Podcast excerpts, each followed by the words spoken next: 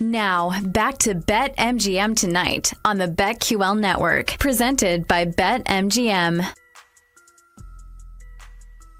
Shoe, Bet MGM tonight. It took Caitlin Clark like three minutes to break the record, by the way. She started off with 17 of the first 24 points for Iowa. You know what I love, Ryan? I love watching a great shooter just make everything. Like Steph Curry and Klay oh, yeah. Thompson and their primes when that like when those Warriors teams would go off in the third quarter for like 25 straight points. Watching Caitlin Clark is watching those Warriors in their prime, where there was just a moment where you would sit there and go, it's just everything's going in. You expect every shot to go in, and it's effortless, and it's just a beautiful, smooth. Like I love. I would rather watch a shooter just shoot with a smooth, beautiful jump shot than I think anything else in basketball. Period. Like I don't care if you can dunk all over people. No, give me a great shooter. Yeah, yeah, man. I mean, it's like James Harden said. I mean, when he was taking a shot at Giannis, anybody could just be 6'11, 7 foot tall, run up and down the floor and dunk. I got to have mm-hmm. skill. I got to mm-hmm. have a special skill set. And I mean, if you got a pure jumper, man, I don't think there's anything more, obviously, like more beautiful. Uh, Steph Curry. Um, I went to high school with Allie Quigley. It was awesome watching her beat yeah. Chris Paul in the horse competition. It was really awesome because I had money on it and because we didn't have anything else going on because it was in the middle of a damn right. pandemic. So it was nice to actually have some sports. But uh, that's I'm looking forward to the All Star game this weekend, All Star weekend. I love the three point shooting contest, like the dunk contest. We talked about this last night, man. I really don't care anymore, yeah. which is crazy because growing up that was the main event for me. Now it's the three point shooting mm-hmm. contest. There's so many great shooters. There's big men, great shooters. You know, I mean, like Karl-Anthony Towns. We all kind of laughed when he called himself, you know, the best big man shooter ever, but he's he's pretty damn good. He can shoot the rock a little bit. Yeah. Speaking of the All Star weekend I have not bet three point contest yet. I did talk about SGA for MVP in the All Star game, but I got another one for you. Tyrese Halliburton playing in front of the home fans, Indianapolis. I think there is a chance. I don't know if it's the three point contest. I think it's maybe more of a chance to MVP in the All Star game, but I just feel like there's going to be something for him there, right? Like you, we we like for me, SGA, like this is a great opportunity for him to show much more of a national audience. Like hardcore NBA fans know who he is, but the reality of it is a casual NBA fan may, may not know. Like he's not a household name yet. But Tyrese Halliburton's in the same position. And both these guys are on young, up and coming teams. Thunder better than the Pacers right now. But they both have an opportunity this weekend to like really put a stamp on this season and let everybody know the great players that they are and when you're in front of home fans like Tyrese Halliburton is, I think I may also bet Tyrese Halliburton to win MVP. Dude, I like that look. I mean, we talked about it, you know, for MVP. The reason I would like the MVP look, hometown crowd, like you said, the assist numbers. I could see him throwing like a bunch of alley oops off the backboard. Oh, doing some God. Crazy he could have 25 assists. Crazy Right. And then also getting his buckets, knocking down some threes, getting to the rim because nobody's going to be protecting it or playing any defense. I'm looking at the odds right now, the updated odds yeah, he's taking some money. Uh, you know, because I saw some plus 550 out there. Now plus 440, a little bit better than four to one. Dame's the favorite, plus 370. Trae Young plus 550. Malik Beasley. Yeah, if I'm making a bet, it's probably Karl-Anthony Towns seven to one, or it's Tyrese Halliburton. You know, I'm gonna join you plus 440 right now. I'll play it. I wish I would have got the better price, but I do like that look. Whoa! I got some breaking NBA news. What do you got?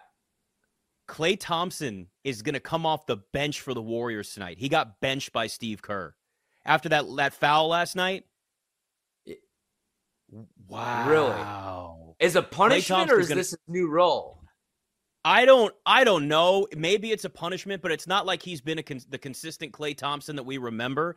I mean, yeah. I'm sure there's a little bit having to do with the Warriors shaking this thing up because again, like Steph Curry said, right, they're average. That is an average team at best. They've played better defense. Yeah. They've certainly improved from where they were earlier in the season. But the Warriors are two and a half point favorites at the Jazz. Remember, this is a game that's actually being made up after the death of their assistant coach.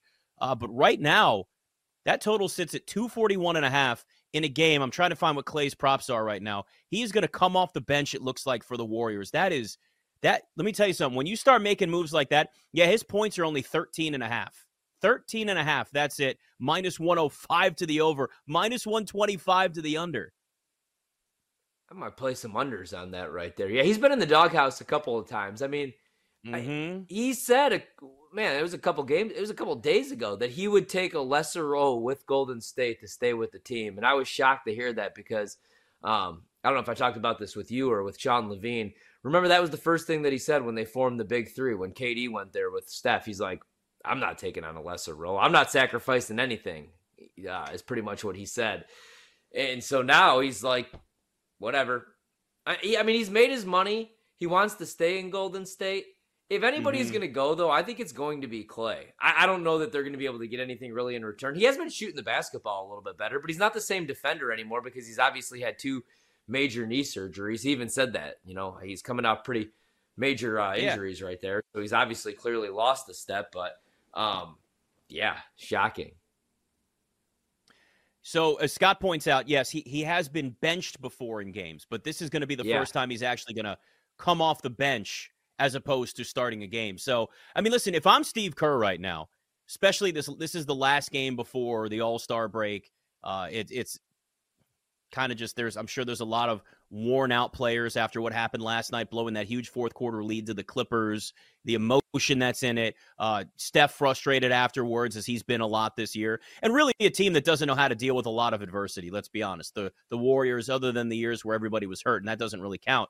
They're not really used to being in this position where they're like they've lost their powers, right? They they can't do what they used to do. It's like, you know, we realize Ryan when we're in our 30s as opposed to 20s, things are different, right? It's the same thing for yeah. the Warriors. They're going through that whole process now. So I would bet more than anything, this is just kind of a message. They were, I mean, the foul when the Warriors were down three last night to the Clippers from Klay. I mean, he was livid at that.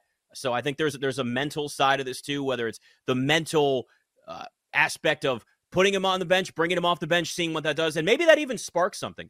I'd almost go yeah. the other way. I'd almost take the over 13 and a half points because Klay goes out there pissed off and actually wants to make some sort of a statement. There is that. But again, it's the second night of a back to back. They're coming off an emotional, hard fought loss to the Clippers, blowing that lead. This is a game they were supposed to play, but their assistant coach died, which was just an awful story. And it's the last game before the All Star break. If I had to take a side on that, though, I think I would still take the over. But again, that's what gives me pause and pulls me away. But like we said at the beginning of the show, if there's one night to really just kind of be real cautious with the NBA. Tonight is the night. Yeah, maybe just see where this goes too, because if anything, this might be a good thing for Klay. Like you kind of said right there. I mean, also like they could use another scorer with the second unit, a guy that could come off the bench, knock down some shots.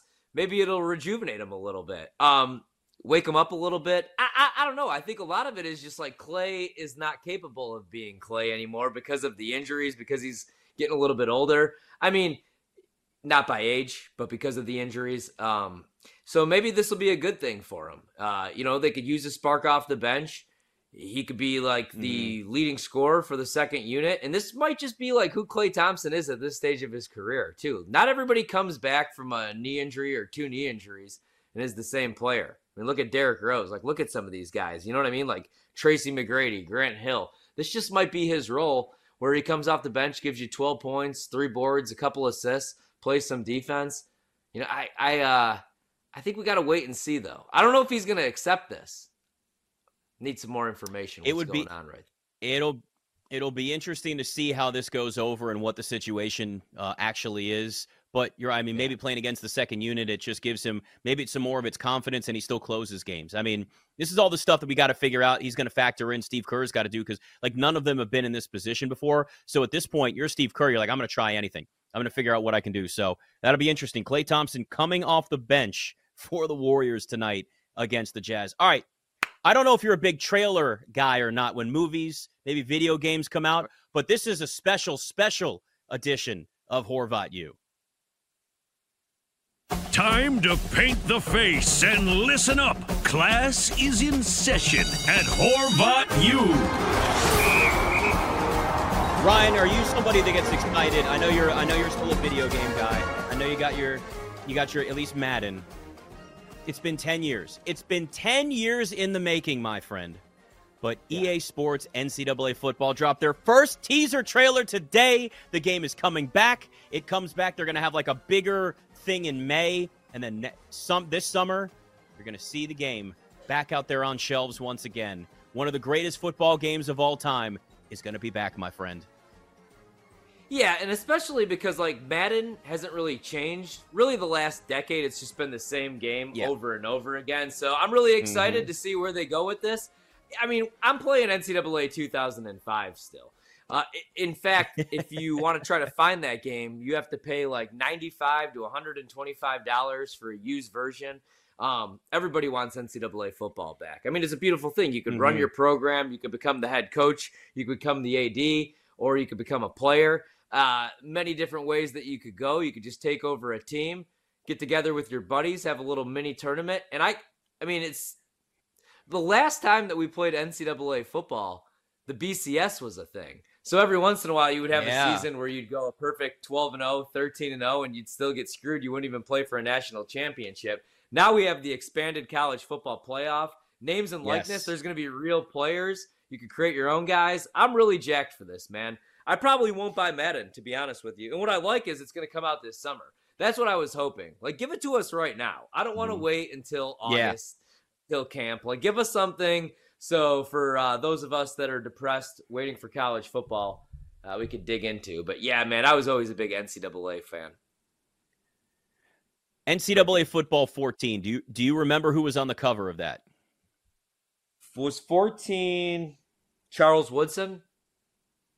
No. Uh, Denard Robinson. Denard Robinson. Yeah. Denard Robinson, yeah. Who I remember played for the Jags for a while, and they just listed him as weapon. It wasn't wide receiver, quarterback. It was just weapon, and that's it. God, yeah, that's Man, that that's the last one that I have is, is NCAA 2014. Wow. Yep. Yeah, that was the last year that they made it. That was the Denard Robinson. I mean, man, we're getting good. old. I mean, it's I can't believe that it's actually coming back, though. To be honest, I didn't think this was ever actually going to be a thing. Like I thought we were getting the trailer right after the national championship, and then it never, it never dropped. yeah. Pretty Hey, jacked. nobody cares as long as it's actually out there, and that's the case. Right. So we have it. Here we go. We'll talk to Sean Marash next hour. Bet MGM tonight. It's time for a short commercial break. Don't go anywhere though, because we'll be right back with even more Bet MGM tonight, presented by Bet MGM, live from BetQL.